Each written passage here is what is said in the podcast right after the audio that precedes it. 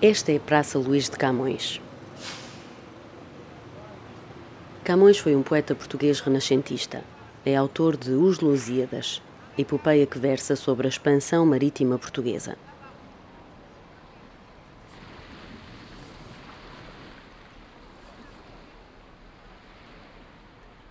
No centro da narrativa está a viagem de Vasco da Gama à Índia, que abre uma rota de mar até intransponível.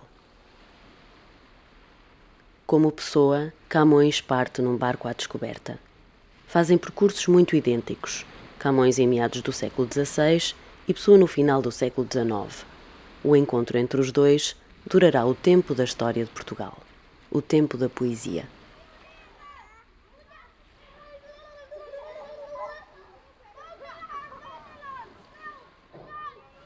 Em Durban, Pessoa uh, estudava muito a sua vida era sobretudo nos livros.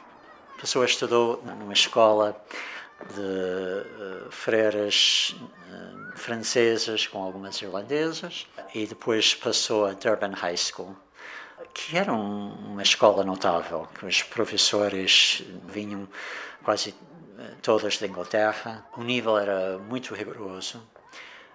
acontece que o Durban como, como era uma colónia, tinha mentalidade de, de, de, querer ser muito inglês. Então era, de certo modo, mais inglês do, do que a própria Inglaterra.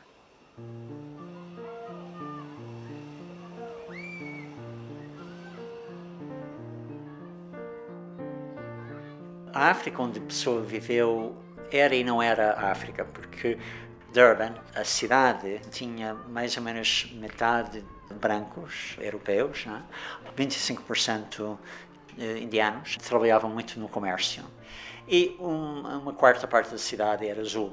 Havia uma segregação de fato. Então, as relações com os africanos eram relações de trabalho, não? que eram os domésticos que estavam em casa e também na casa dos pais da pessoa.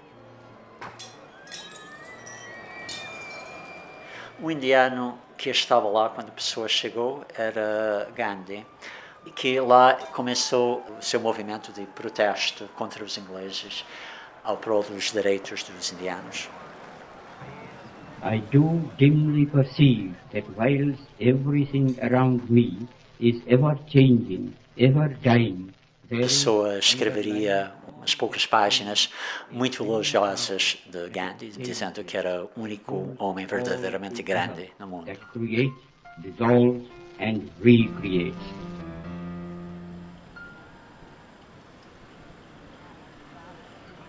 Pessoa acabou os estudos mais cedo que os colegas e foi por isso que passou um ano em Portugal.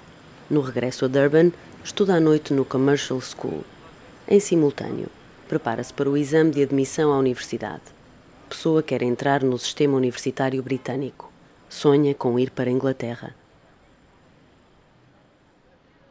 O rapaz, como tinha sido o melhor classificado do seu curso, tinha direito a ir continuar os estudos na Inglaterra.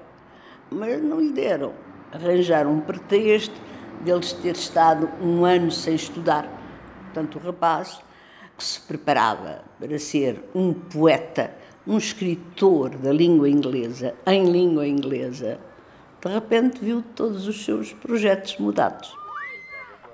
Eh, eu já escrevia desde muito novo. Eu escrevia de uma forma consistente, em quantidade apreciável, desde 1903, 1904. Agora, tem uma característica que é o facto de ser toda escrita em inglês.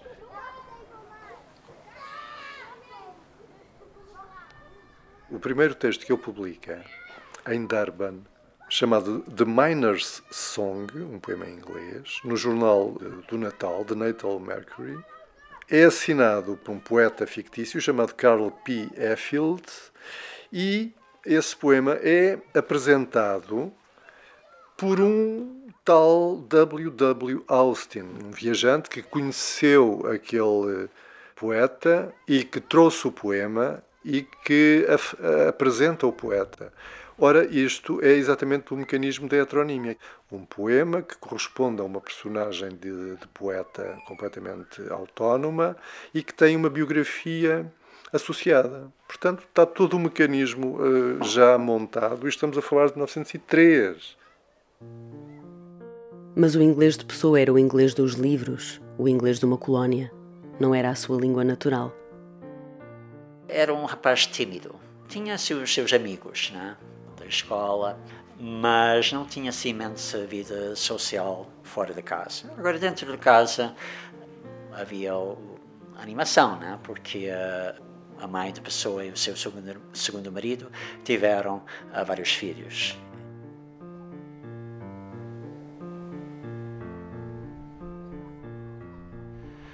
É curioso que pessoa que viveu na África durante nove anos menciona a África muito pouco na sua obra.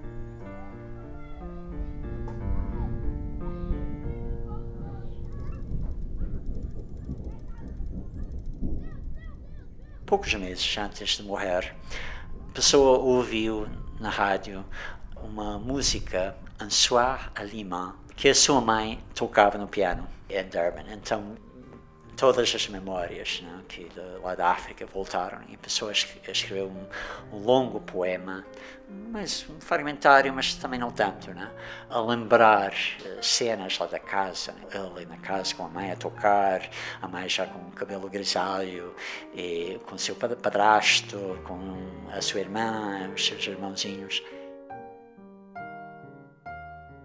Portanto, a pessoa diz está a sentir aquilo tudo e diz: Como eu gostaria de ter isto numa gaveta que tivesse aqui e que fizesse desabrochar isso tudo.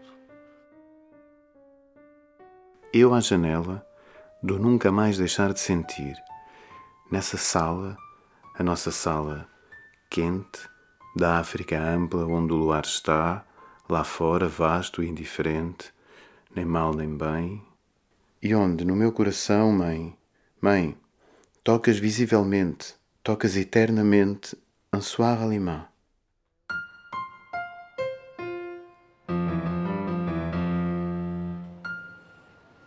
Portanto, estava muito presente em pessoa uh, essa, essa infância, mesmo se ele não falava muito.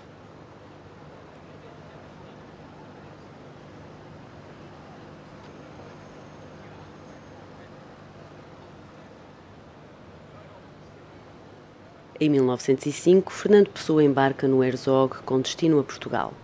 Viaja pelo lado ocidental da África. Chega a Lisboa em setembro e fica a morar com a tia Anica, irmã da mãe, na Rua de São Bento. Seguimos agora para o Café a Brasileira, no Largo do Chiado.